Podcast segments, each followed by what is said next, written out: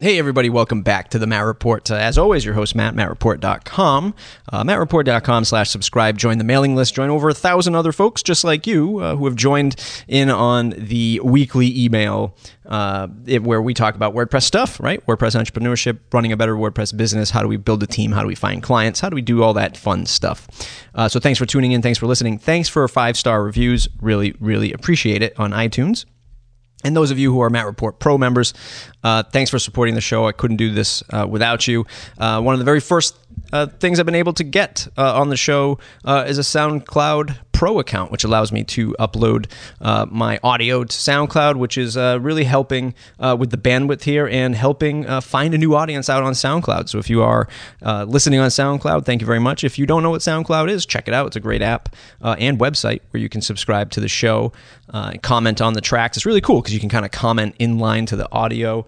I find it really enjoyable. It's a it's sort of actually I'm using that more than I'm using Spotify, which which maybe I should start to cancel my Spotify account uh, because I don't uh, don't really use as much as I use SoundCloud anymore. So.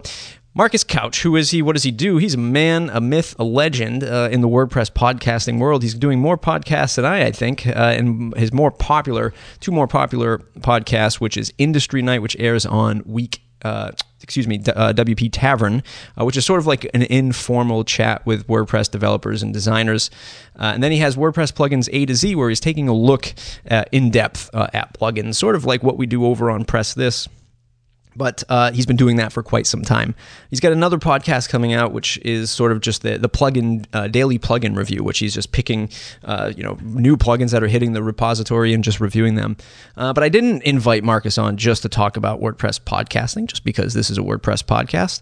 Uh, I wanted to talk about his particular vertical, which is servicing franchises, franchisees, franchisors, uh, folks who are starting a franchise. Um, and that that's where he goes after. So it's definitely an interesting angle um, in how he services his clients and how he sets a minimum uh, of uh, what it's the cost uh, or the price to work with Marcus. So he's going to give us some tips and advice uh, on how to negotiate that uh, that minimum contract and and and, and selling uh, sort of our time, but our, our, our expertise at the same time. We're also going to dive into a really good story about dealing with the right teammates or partners um, or even vendors if if uh, you can actually use that this same lesson to trickle down to that. Uh, he's gonna he had a hard lesson that he shares with us. It gets really personal, so I thank thank Marcus for for sharing that with us. And uh, let me know in the comments of the blog post uh, or shoot me an email mattreportblog at gmail.com. Let me know what you think about this. Let me know what you think about the podcast in general. If you're looking for something else uh, out of the podcast, you want me to find new guests or you want me to take on new different uh, angles for WordPress, let me know. I'm happy to happy to do so for uh, my loving audience. Uh, if you want to support the show, uh, tell your friends, tell your family, tell your WordPress colleagues, mattreport.com. Uh, join the mailing list, mattreport.com slash subscribe and mattreport.com slash join. You can join the membership and get all kinds of free uh, content uh, that I give out uh, every month. We do Friday lessons, Friday editions, which we're teaching folks in the membership how to do certain things. It doesn't always focus around WordPress. It could be about invoicing, contracts, that kind of thing. and every every month we're doing a special lesson from other WordPress uh, specialists uh, in the field. Uh, last month um, was uh, how to build a WordPress theme shop uh, with Carrie Dills and Tom McFarlin. Prior to that, it was Chris Lema. Pippin Williamson and actually Tom McFarlin again, uh, talking about uh, finding clients, raising prices, that kind of thing. Uh, so lots of lessons, lots of great conversation going on in the forums. So go ahead and check that out, mattreport.com slash join. This conversation picks up uh, in the middle of a live show, so it doesn't start off with a typical introduction, but uh, what we will drop you in uh, right after the break here with Marcus Couch. Thanks, everybody. Mm-hmm. so for those just joining into the podcast, uh, you know, thanks for listening. MattReport.com, uh, the number one WordPress business podcast on the web. today, here with Marcus Couch, who is a podcasting phenomenon, doing more shows than I am pretty amazing. Am I? the, the Simon. I don't know. We're the, pretty close. Are you the Simon Cowell of WordPress podcasting? Is that you know? I'd love to be the. Uh, I'd like to be like the first kind of known critic. You know, kind of like the uh, Siskel and Ebert sort of. of of WordPress, you know, with a critical eye rather than a kind of a productive eye, so to speak. Uh, and that's sort of what you do with one of your podcasts, Plugins A to Z. Mm-hmm. Um, you, uh, you look- overall, yeah. you look at them um, from uh, the critic's view and you, and you kind of play with them and install them, try out what's good, what's what's bad, um, Mhm. and then give your uh, expert opinion. You do another podcast, Industry Night. Mm-hmm.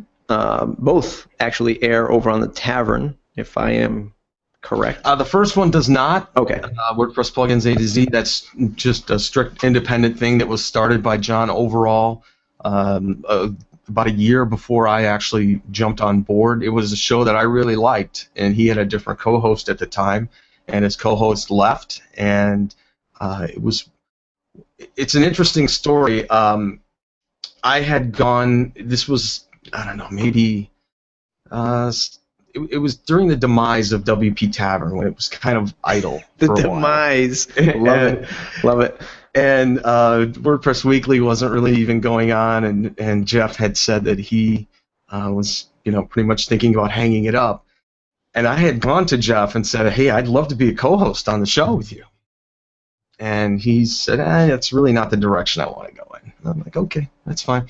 And so a couple weeks later, this other opportunity opened up, and it it was great because it actually allowed me to kind of introduce myself to the WordPress community, not on the main stage, you know, kind of like the second stage, so to speak. And the weekly regimen of John and I really getting into the plugins and really kind of going back and forth about them really has honed my skills as far as what I look for. And and my first year was just kind of reviewing plugins, and then year two on, it's always been me trying to kind of point out what a specific plugin can do for somebody that's making money out there. So I'll look at a plugin and go, hey, anybody out there that's in these specific niches, you should be paying attention to this because you can charge more as a specific add-on. You know. Hmm. Um, so there's a bunch of things that I, I want to talk about. Let's give folks um, that were not part of the live session a bit of background of how you got started. So you Mhm. really early on, um, say 10 years ago, getting into uh, podcasting, and then you kind of found WordPress in the same uh, Correct. in the same stride. Um, what was that like? You early on, you you said Adam Curry uh, with podcasting. Um, Mhm. then you found WordPress. Did you immediately marry the two, podcast plus WordPress, or was It it? took a while. It really did. It took a while because it's it wasn't the WordPress that we all use today by any stretch. You know, there weren't all the cool uh, plugins that go along with it. It was, I mean, Kubrick was a blessing when it came out. You know, yeah. there were some really bad themes, really bad ones out there, and I'm not proud of how my websites looked back then. But you know, you can go in the Wayback Machine and take a look at them. But, um, even today, you know, I've still got some clunkers out there as far as websites go that could use some theme updates. But um, you know, it's it's really been great uh, from my evolution in podcasting because I had a music show, independent hard rock, heavy metal music, and I never really got the interaction that I do now that I am in the WordPress community. That's a whole different game. So I really just kind of honed what it is that I do every day, which is when I get up, I check my email, and the very next thing that I do after all the responses is I go into the repository and take a look at all of the plugins one by one. Uh, look at all the screenshots, look at all of the different demos, and so that and that happened before I ever started podcasting about plugins. So for me, it's kind of just like um, I'm still a DJ. I'm just instead of spinning tunes, I'm talking about plugins. So it's really interesting because you're coming from uh, an industry, an age-old industry, right? Radio. Um, You know, something just like print. I mean, um, print obviously around way before uh, radio, but it's that same kind of mindset, right? Where you come from radio and people are like, oh, you know, podcasting, what's that? Or from the business standpoint, they might look at podcasting and say that's not really going to make us as much money as advertising on Clear Channel or being this huge conglomerate. Um, even 10 years later, after uh, you launch podcasting, do you still find that some of your colleagues from the old days are still like struggling to get this stuff? Yeah, I do. And I see people that are new at it that haven't learned the lessons that some of us have learned.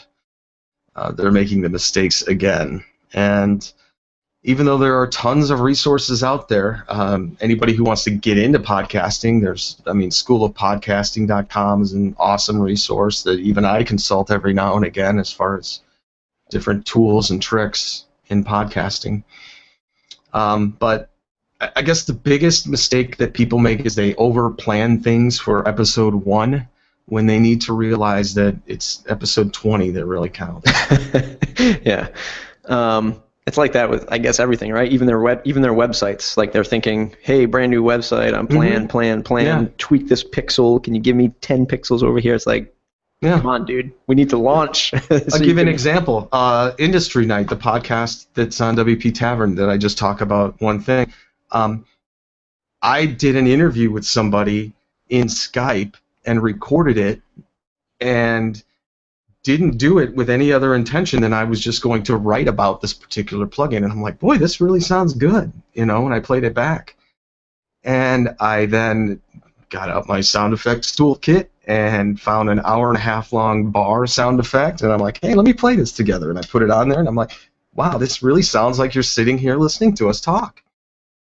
And so I pitched it to Jeff at WP Tavern and I said, I'll get some artwork made for this, and we can actually make this a show where it's like somebody's just pulling up a chair and having a beer with us and sitting down. And it was really kind of theater of the mind stuff that I liked playing around with, and it seemed to fit with the whole tavern vibe. So we went with it. He liked it, so so we went with it. So nice. that's a case where I didn't overthink a podcast. It was it just kind of came about in one day. Really, it, it wasn't even I had the content before I had the show, and that's probably the biggest tip. Yeah. Get the content before the show rather than getting the bucket and trying to fill it. Right. The uh, so for one of the themes that I had for last year when I would go to WordCamps, um, it was really talking about sort of all these different unique lessons that I've learned from mm-hmm. uh, guests on the Matt Report. So I kind of turned that into my WordCamp presentation, you know, pull some of the highlights of the different experiences that folks have. This year, I'm trying to focus on, um, you know, promoting what it's like to grow an audience and for your business, for your brand, uh, for pleasure, uh, whatever it might be. So, mm-hmm. podcast was the same. Podcasting for me was the same exact thing. Like I never thought of even labeling myself a podcaster at all. Uh, I just went into show number one, and the only preparation I've ever really I really had was reading uh, uh, the podcasting 101 from, um, of course, now is uh, Ravenscraft. Mm, Cliff. Cliff. I couldn't think mm-hmm. of his first name. Um, and just watching what other people were doing, like Andrew Warner of Mixergy, Jason Calacanis of This Week in Startups, Leo Laporte on mm-hmm. This Week in Tech or the Twit Network. Yeah. And it's that, that was hard, it. is it? No. and that was it's it. So, so it, it is a little scary because every time I, I talk to folks like you and Dustin Hartzler and uh, um, John from Entrepreneur on Fire, all these other folks who've been doing it for so long, um, even Chris Brogan, because he start didn't he start um, PodCamp? Yes, as, as well. I don't uh, think he uh, even had a podcast at the time, though. Right. But he was just such an enthusiast and community yeah. activist. Yeah, it's like um, so you're always you're always uh, you're nervous when you walk into the room. I mean, as far as you know, anybody who's out there is like, you know what, I want to do a podcast, or I I just want to turn on YouTube so I can do screencasts for folks, like folks who are using my plugin or folks who are mm-hmm. buying my themes, because even that comes with some kind of stress to turn the camera on or to turn the mic on, because everybody hates the sound of their voice, right? It's um, true, but you know there are tons of videos out there that have a million views that are the worst equipment you've ever seen in your life, right? And we've all sat there and watched the whole 12 minute clip of it and not said, "Oh, you know, this guy really needs some good. He needs a you know DSLR, this and this." You know, you really don't. It's it, it's that kind of thing where it's like uh, you know the girl across the room. You just just you don't need the special tie or all that stuff. Just get up and go over there and do it, you know. And that's uh, you know, it's with anything really. It's it's getting from zero to one is the hardest part, right? Do you think that in the world that we're living in now, at least this year, with web marketing, um, mm-hmm. the way SEO is changing, the way people, the way Google and all these other outlets want you to create content, you're afraid that folks are going to be doing this very, uh, just very lackluster, sure. and it's just going to get saturated. And any any way we can kind of avoid this? Well, it already has. I mean, right after podcasting started, you started getting these text to speech kind of blog reading podcast feeds that would make their way through. But it's natural selection. If you really want to go by what's good, you go by the ratings and the charts on iTunes and Stitcher and um, how many subscriptions a particular channel has in YouTube, and, and that's a good barometer on mm. things. Uh, for a guy who's been doing it for so long, how much do you hate iTunes? the fact that it's so closed and doesn't give us enough stuff. This is more of a rant of my own, but mm-hmm. uh, come on, like stats or download. I mean, just give me the numbers. Like, why? Well, a lot of that has to do with RSS too, because you know, also um, I can put your podcast enclosure in my feed, right, and that would add to your stats, but not necessarily mine. Uh, so you just have to kind of look at it from that angle. Mm. But ultimately, look, we, we should all be using podcasts as a call to action in some form, whether that be to sign up to a newsletter or in your your own case to a membership site or you know participation in a community or or any particular cause. Um, it's just one tool.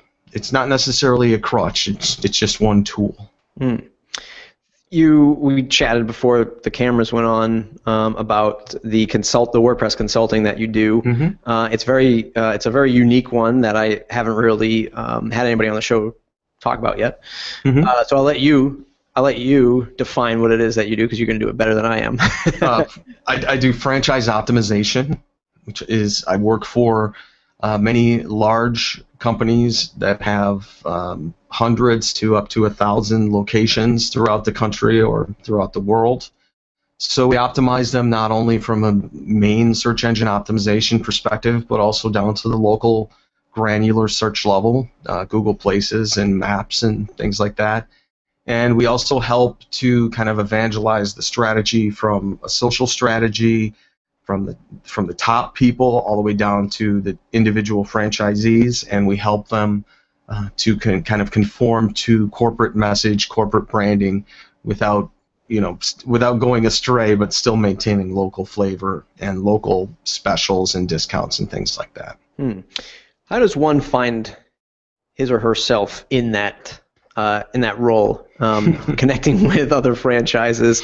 Um, how did you find that way? I mean, in the beginning, were you just saying yes to every site, and then you realize, oh boy, I, I got to get vertical here? Well, um, I I was working with a client that was a large energy company. They were a propane company, the second largest in the world, and they had um, acquired 400 individual kind of mom and pop, I wouldn't say mom and pop, but medium sized propane companies around the country. Okay? Uh, insert your King of the Hill jokes here because there were plenty when we had this client. Um, but they absorbed about 400 different domains as well that went along with that. So uh, they used a SharePoint server of all things to kind of get them all aligned. But that was our biggest challenge to get Google Places entries done for all of those individual locations, um, to align all of the sites so that they kind of were aligned in one template, and really um, just maintaining from their old brand to the new kind of corporate ID and message that went through as far as the talking points. So I had one big client that I started out that way and I'm not sure of any other people really who have got that kind of experience. So I kind of wanted to replicate that with other larger, big companies that had similar situations. Mm.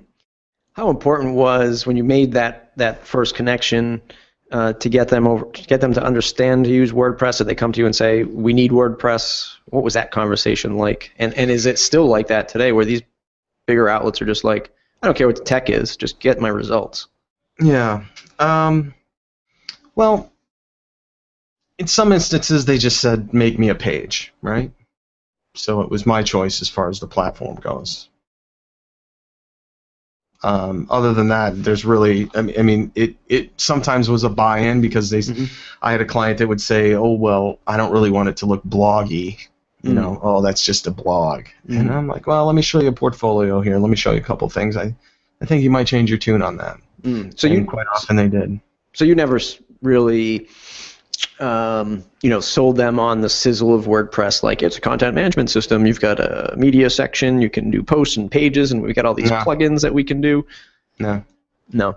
The one of the things that sometimes us as lovers of WordPress, people who are just loving this stuff, we get caught up in that in that tech talk.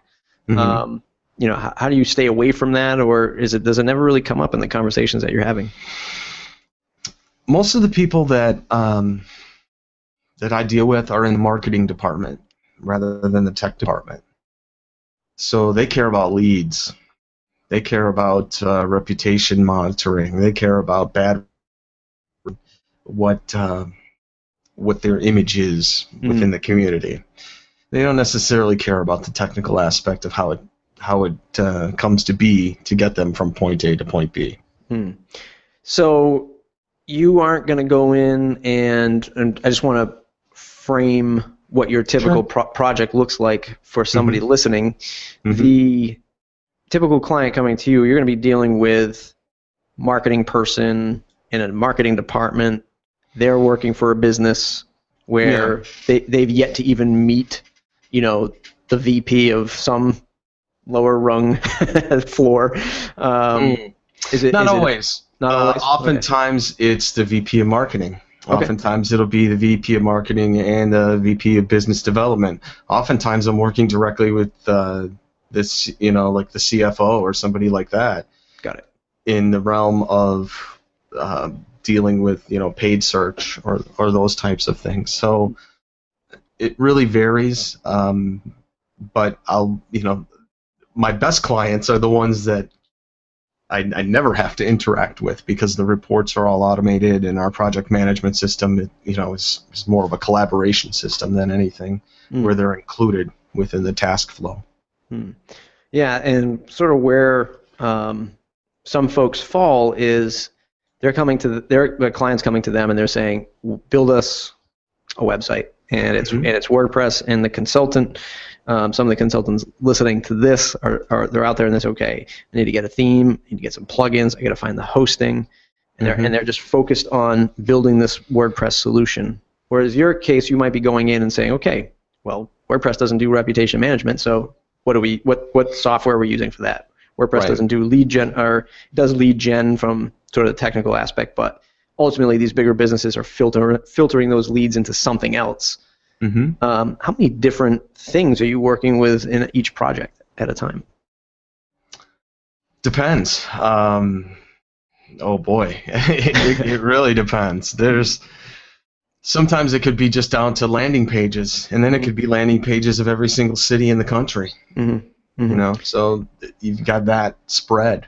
Yep. Um, it could be just regional stuff. It could be all of the state of California, which is 432 different cities and munis- munis- you know municipalities and such. Yep. So it really depends, and everyone has its own different scheme as far as plugins and designs, and what I'm allowed to get away with and what I'm not, and um, what can be uh, deemed as responsive theme worthy and what shouldn't be, and and Yeah. that, the gamut. So, and when you, some of these guys, you know, you're as I said, you're talking about 400 different sites. So when you're when you're talking about changing something, you better mean it, and you better make sure you know what's what you're in for once you start doing it. Yeah, and that and that's w- sort of where I was um, going. In my experience, when dealing with some bigger clients, there's like there's a I don't know a, a good way to put it. There's like a zero tolerance factor, and not in a bad way, but in more of like their systems and their processes, right? So Mhm. customer comes to us, they say, oh, we got this ERP system that integrates with our manufacturers, but our leads need to go from here to there. Well, and as soon as you go, well, they go, oh, WordPress doesn't do it. Okay, um, Right. let's move on to the Sun microsystem solution or, or whatever's out there. Um, do, do you find yourself running into those scenarios, and how do you juggle that when those guys are like, we got the special software we pay a million dollars a year for? What is this WordPress thing? Yeah, um, I've had to integrate with Microsoft SharePoint servers too with WordPress. That's not an easy task. That took a couple programmers in about a month to make sure that it all fit right, and that's dealing with tech people on their end too. Hmm. Um, it- wow, didn't we just talk about a nice side business for somebody to get into? the conversion from A to B. Uh, and there is an there. I used to have a client that worked in EDI, uh, the electronic data interchange. Right, Walmart uses things like this to deal with vendors. It's like what band-aid do you put in that goes from the Walmart system that orders something that then ties into your back-end system that can deal with your inventory management and make the order and the pick pack slip and all of that. right. So are there those things out there for WordPress now? Limited, right? We see them limited Right. in plugins. I mean, we could barely get something to post to Facebook correctly right, Right. now. Right. Um, you know, there are some e-commerce plugins out there, but do they work entirely the way that they should? Like big, you know, monster e-commerce platforms work? Not yet. Right. Right. And you're, and you're saying all the things that I, I, I wanted you to say because, um, yeah, this is like the conversation when when healthcare.gov launched. People were like, well, why didn't they just build it in WordPress? Oh, yeah, because it's that easy. yeah. Right? Like Yeah. you said, we're, we're still struggling to get posts automated to Facebook and Google or whatever for our small marketing clients. Never mind that. Right. Um, so I, what I'm trying to do here is just say, look, WordPress is good. WordPress is pretty good, uh, but it doesn't solve everything. Um, and what I want the consultants to know that are out there listening is one, either position yourself as the guy or gal who is going to make it do everything and charge a boatload of money for these bigger clients, or you're going to steer clear from it and say, don't even get it in, don't even get it in your pipeline because it's going to be a nightmare. And just say, look, we don't integrate with that. We can find another consultant to do that part. But this is the this is what we do really good. Build the site, design the Yeah. site, launch the site, support you. here's a good analogy for that, and I use this quite often.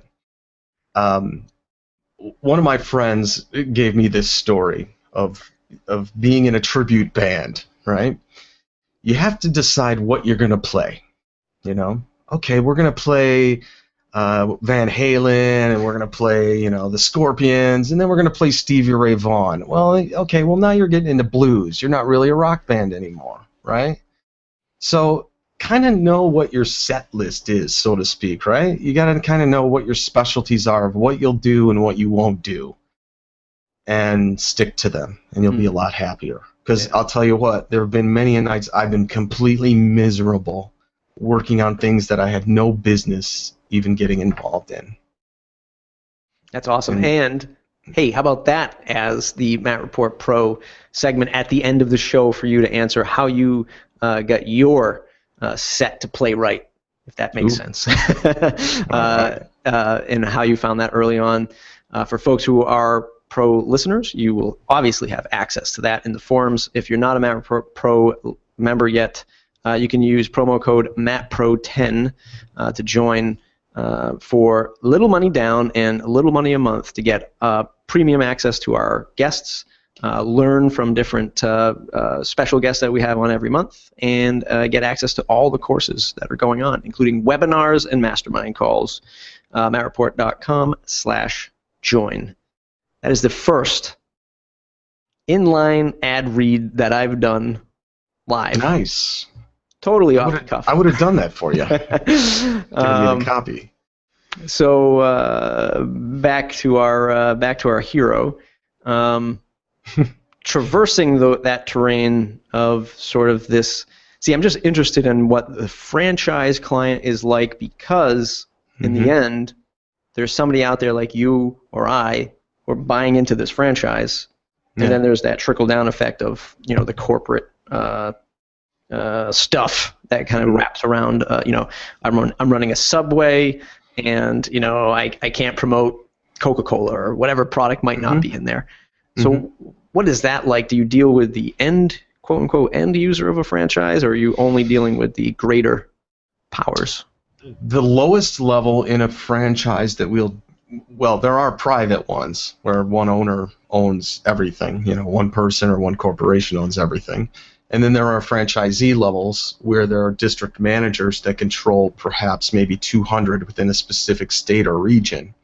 And that's ultimately where the end level reports filter down to. Um, some of the technology that I use, which is not WordPress based, it's more you know application side based, uh, actually monitors a lot of these uh, different you know uh, yellow pages type things, Ye- Yelp, Foursquare, Facebook, um, and it actually gives a score to the actual review. So if it hears the word, if it reads the word you know sucks, terrible, bad, horrible, awful, it actually assigns a negative connotative score to that. And if it's good, great, awesome, etc., then it gives a positive score for that. So we can tell who's evangelizing as far as um, anybody in the franchise level that works there that says, "Hey, give us a review," you know, if you like the service and things, and we tell them that. If somebody says, "Oh, you gave me such great service," tell us, tell people on Yelp, you know, evangelize it, tell them. And so we can kind of keep that running score and if there's a trend as far as people saying this sucks, this sucks, this sucks, then it ultimately makes its way down to the particular uh, district manager of that of those branches, and then they report down to what's happening. Um, do you get, let's say, large, larger franchise? You get sort of the design directives from the marketing up in the corporate office, and then do you ever have to go and then change individual stores by what the owner of that store says? Hmm. Does that ever No. get in the way? No. And I don't handle any of the design Okay. at all. Uh, sometimes there are a couple clients that I do handle some of the design work, but for the major ones, um, it's not necessarily that way. Um, there may be individual landing pages that we create with WordPress where I'll come up with a prototype and they may say, "Oh yeah, that's perfect. Let's just run that." Uh, we'll use that, but otherwise, uh, it's just kind of a. In those in- instances, it's more of a marketing thing than it is uh, anything else. Mm. Uh, in terms of time frames and pressures of being a Mm. consultant, what is any kind of story like an example? Local, uh, you're building a website for a local person. They say, you know what? I have this 20% off sale that I want to do, you know, this weekend, and we need to get it, you know, done for the newspaper ad that we're going to do. What happens when it's like a national company? Um, wh- how how do you deal with those kinds of pressures? Has it ever happened? Has it not? Well, sure, sure. A, a lot of the nationals have print deadlines as well and video deadlines that they also deal with, so they know that cycle. But then again, you've got your other people that say, look, we're expanding into this area. We need four websites up this weekend. You know, in which case I've done it. I did it as recently as last week, and I'm still making revisions on these things. Mm. But uh, pressures, um, phew, I mean, the biggest pressure for a freelancer is is my check going to get here by the first, right? Mm. The mailman coming, you know, that's hearing the mailman. That's that's my biggest pressure is making sure that those checks keep flowing. Yeah, you know, I I I had a discussion with many many uh, entrepreneurs that have been on the show, and, and they say that once you get into the bigger the bigger checks or the bigger projects, it's really just another zero at the end of the check. It's still coming with the same problems.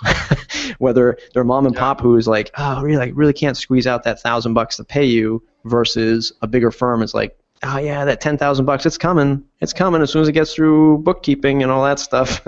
um, yeah.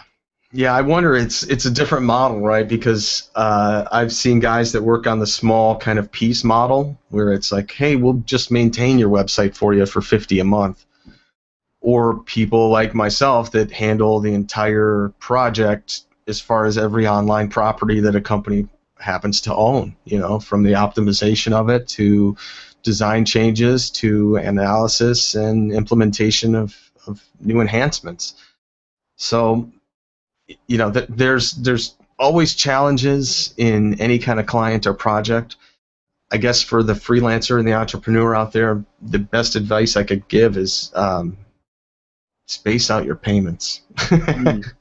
Make sure that not everything is due on one day from everybody that you work for. That's that's maybe one thing that I could give that would maybe give you a little float room that doesn't make it so stressful all the time. Yeah, the um, we talked, uh, you know, in, in previous episodes, especially uh, Bill Erickson, who primarily builds out uh, Genesis-powered sites. Uh, he's a, he has a great way to do it because he has this process of building a site. So a site comes in. Here's how we're putting the site together. It's the same every single time.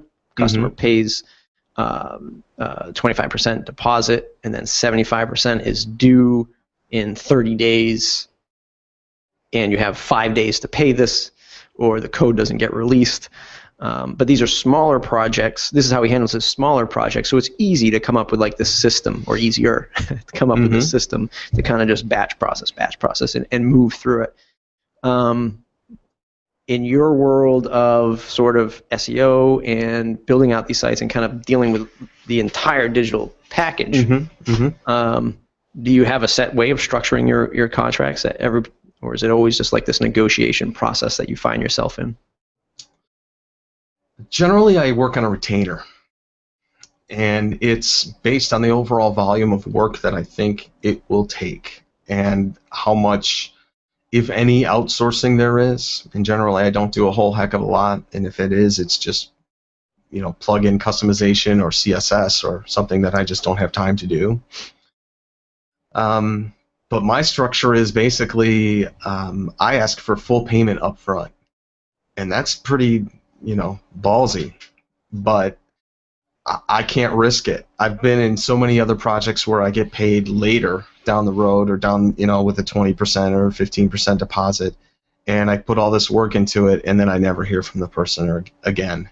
Or it just then becomes revision city as far as, you know, how many revisions they think that they earned or paid for. And in those instances, I charge a, an hourly rate. I say, well, look, we're going to go through two rounds of revisions, and then everything else is, you know, 300 an hour.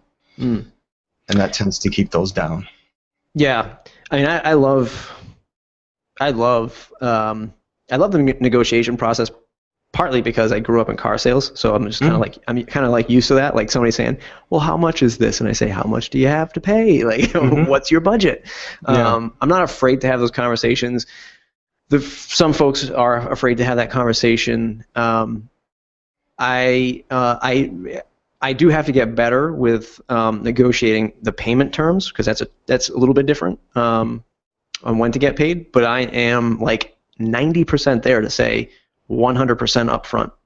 Yeah, and my terms are if I don't get paid by the fifth, you got a 20% fee that gets tacked on top of that. Right, right, and I, and and I'm just every month I say I say the same thing. I'm going to go back to my contract. I'm going to restructure it get the lawyer involved again, mm-hmm. get him to go in and look at that because it's just not it's just simply not good business when you are doing work for free. No. You don't you have to go to business school. A lot. You give up a lot with your family. I mean, I, I can't tell you how bad I've been as far as uh, you know a husband and then and a you know you know everything else sometimes because of the fact that I'm stuck here, you know, working when it could have been eliminated with just one simple line in a contract that I mm. didn't really think about. Yeah. You know. Have you had anybody? And so, the, so here I'm going to ask this question. I think I kind yeah. of know the answer already, but I I want to get your reaction. Have you had anybody say full payment? Jump off a bridge, sir. I'm not paying you until the project's done. And then how do you handle sure. it? Uh, go call India. nice. Okay uh, I get people that go, why should I pay you five grand a month when I can get 700 bucks from India? Yeah? Tell me how India understands the American consumer and the American marketing machine, because they don't. No offense to anybody from India, but unless you had it drilled in your skull since age six, you're not going to get it. Right. Not like we do. Right. And, and I totally agree. Um, you know, and, and it's funny. This uh, interview is a, li- is a little bit late today, happening a little late today because um, I had a client come in, very good size pro, or a good size project, um, but it's the same thing. It, it they brought in uh, the ultimate decision maker, and he's the owner uh, of the company, Hmm. and dealing with the marketing department. And they brought him in, and it was that it was that same thing. Well, we think your price is way, or I think your price is way too high. I think I can get this by buying a theme somewhere and outsourcing the development. Mhm. And I said, you are you're you're 100%.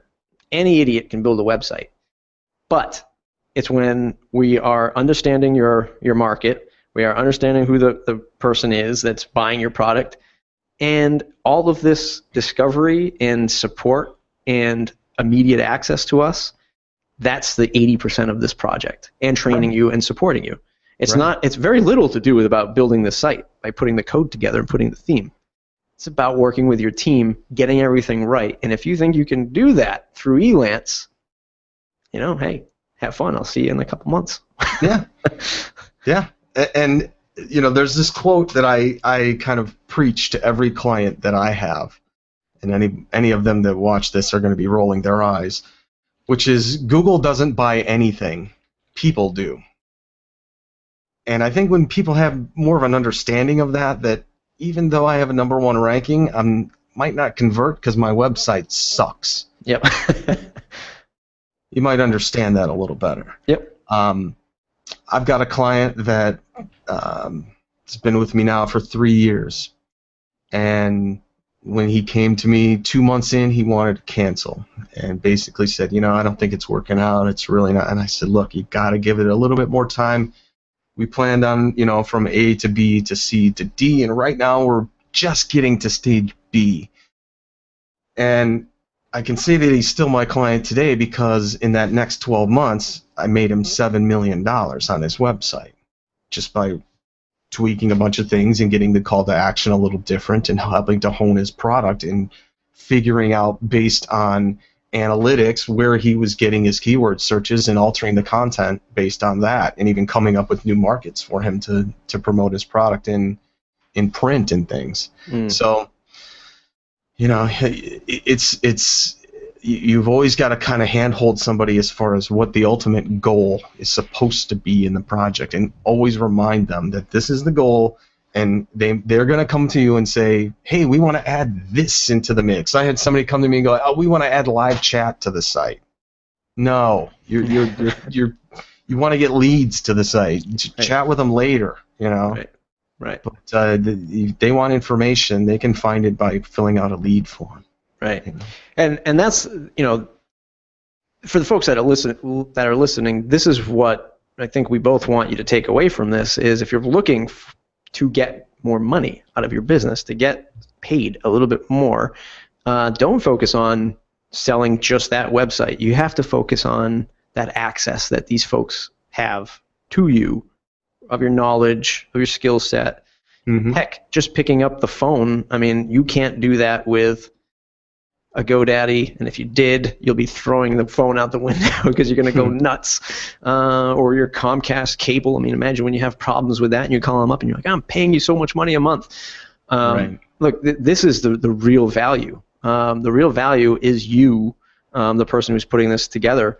And um, if, if they want to engage with you on these consulting questions and say, hey, what do you think? Do you think this is the best route for me to go? You know, do you think my buyers will want this, or what do you think really works uh, with search?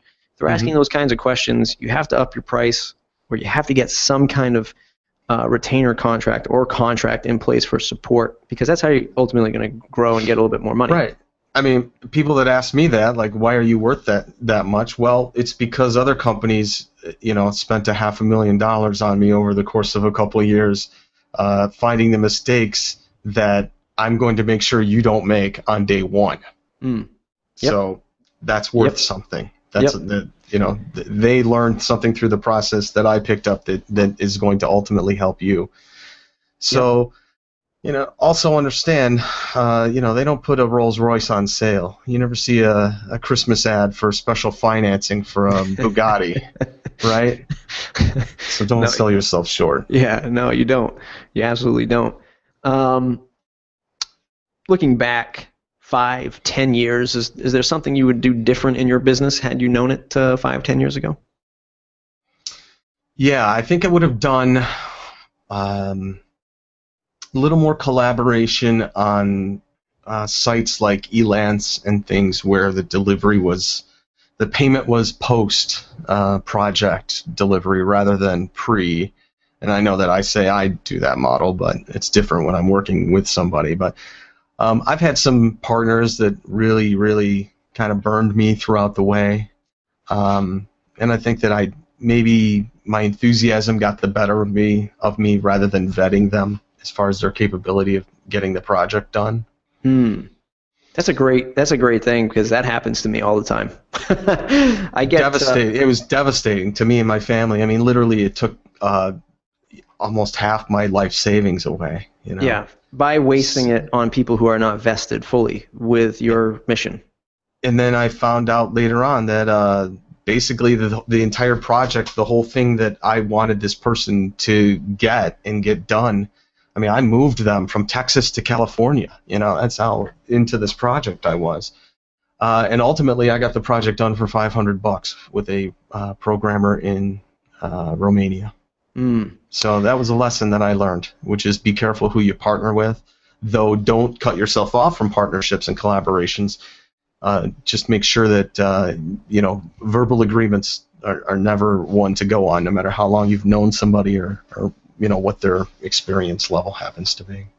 That, my friend, is going to be the pro segment, not that other stuff I was talking about. We're going to talk about this a little bit more in the pro segment, which only pro members can get. MattReport.com okay. slash join. Uh, if you're looking to save some money uh, and get it in for uh, for 10 bucks down and a little bit more a month, um, use MattReport. Excuse me, MattPro 10 at checkout. MattReport.com slash join. And Marcus and I are going to continue continue this discussion about hiring or partnering with the right people because I've got some things to say about that too. We're going to jump into the last few segments uh, of the show. Uh, this segment, What's in Your Toolbox? What app or piece of software do you use on a regular basis that you don't think many people know about but you want to tell the world about? Central Desktop. You ever use Central Desktop? I have not. It is a collaboration tool that uh, is project management, collaboration. You can do online meetings. It's kind of like a built-in Google Docs element to it as well that more than one person can uh, do it. But I like the aspect of it that it has workspaces and it allows me to have work teams. So I can have uh, one space where my client happens to go in and see all of the tasks as we check them off. Uh, and then I can have a private area within that workspace where just myself and maybe one other person that's working on the project can sort of get the pre-launch steps uh, or whatever it takes, you know, from a technical aspect uh, checklist to get that down. And it has an app, and it lets me know when other people are done with things, and I can even assign things to the client as far as uh, things that I need uh, from a creative perspective, whether that be images or videos or just uh, talking points or copy. And it really helps out. It gives out reports. Uh, every task area has its own email address. So if I have a reporting system, I can actually uh, get an email address for the task of, you know, the monthly report. Mm. Have the reporting system email that particular task, and then the client gets that as well, and then it mm. archives it on the back end. It's uh, about a hundred bucks a month for regular. I think five workspace access, and then unlimited is three hundred and fifty, which is what I use. Nice, nice. Yeah, it, every every month. So you got to be able to sustain that with your with your clients, but it's an invaluable tool once you get going. Yeah, you know, and that's the thing. I mean, there's so do things with these uh, collaborative um, uh, project management tools. Like we mm-hmm. went from Basecamp to Trello, and we're really liking that. But we never use give access to Trello to a client because they would just not know what to do with it. Right. Uh, right. But, it, but I, I tell you, I mean, in a, in another life, I'm I'm just going to study the science of like yeah. to-do lists and workflows and create my own CRM because it seems or uh, excuse me project management tool because it seems like is an infinite amount and they just keep coming because everyone's always shifting the way they do things. And you well, always find something. Yeah, I use it like it's nice for me because when I bring in a new client, let's just say if it's a marketing, you know, an online marketing client, SEO client, however you want to refer it, Um, I have specific specific steps uh, from day zero to you know six months down the road as far as every task that needs to be done in between, from an analytical standpoint to what needs to be scanned and changed. So I have that saved as a template. So when I bring a new client on, I say, okay, this task set needs to be it. This is the starting date, and it figures out every due date in between and assignments too. So I can assign who the particular project person is in there as well. And so when those things get ticked off as far as being done, then the client gets an email report at the end of the week as far as what his activity is. It's completely transparent. Yeah, that's awesome. Yeah. I got to check it out. Mhm. um, gonna hop into the lightning round and ask you a series of quick questions, and you'll have a series of quick answers. Okay. What's the one plugin you cannot live without? All in one SEO. A favorite WordPress or business book? Hmm. Blue Ocean Strategy. A quote that you live or run your business by? Google doesn't buy anything, people do. uh, what's the best business or career advice you ever received? Get payment up front. Yeah, uh, yes, that's the model we're all going to switch to after this after this conversation. Um, what's the longest a client project has ever taken? Four years. If you had to switch to another CMS, what would it be? Notepad. Copy paste into HTML files. Uh, who should I interview next? Boy. You've had so many people on. It's so uh, There's gotta be- difficult. There's got to be more WordPress people out there. Hmm. I got to get Andrew Nacin on the show. You got the bacon guy already, right? You got, Yep, you got him. that wannabe podcaster. No, just kidding. Um, did you have you ever talked to Suzette Franck? Um, no, in person I have, but not in uh, not on the show. She's uh, she's one of the best WordPress evangelists I know. Nice. I'll try to get her on the show. I, I, I know that should be pretty easy. Hmm. Um, all right, that's I mean, awesome, awesome uh, interview. Um, tons of stuff that we that we covered. I know we moved kind of fast for those listening, but there was so much stuff I wanted to get in talking about the dynamics uh, of of uh, Marcus's vertical that he's in, um, with of course um, paying tribute to podcasting and all the time that you've uh, spent doing that. So I, I bow to you, sir, on the podcasting. I'm just a member of the community. That's all. uh, where can folks find you on the web to say thanks? Find me at my website, marcuscouch.com, or just find me on Twitter. It's at marcuscouch. Awesome, awesome. Everybody, uh, for those that are sticking around the live show, we're going to hop into the pro segment. For those of you needing the pro segment, mattreport.com slash join, and we are going to talk about hiring and or partnering with the right people uh, right after these messages.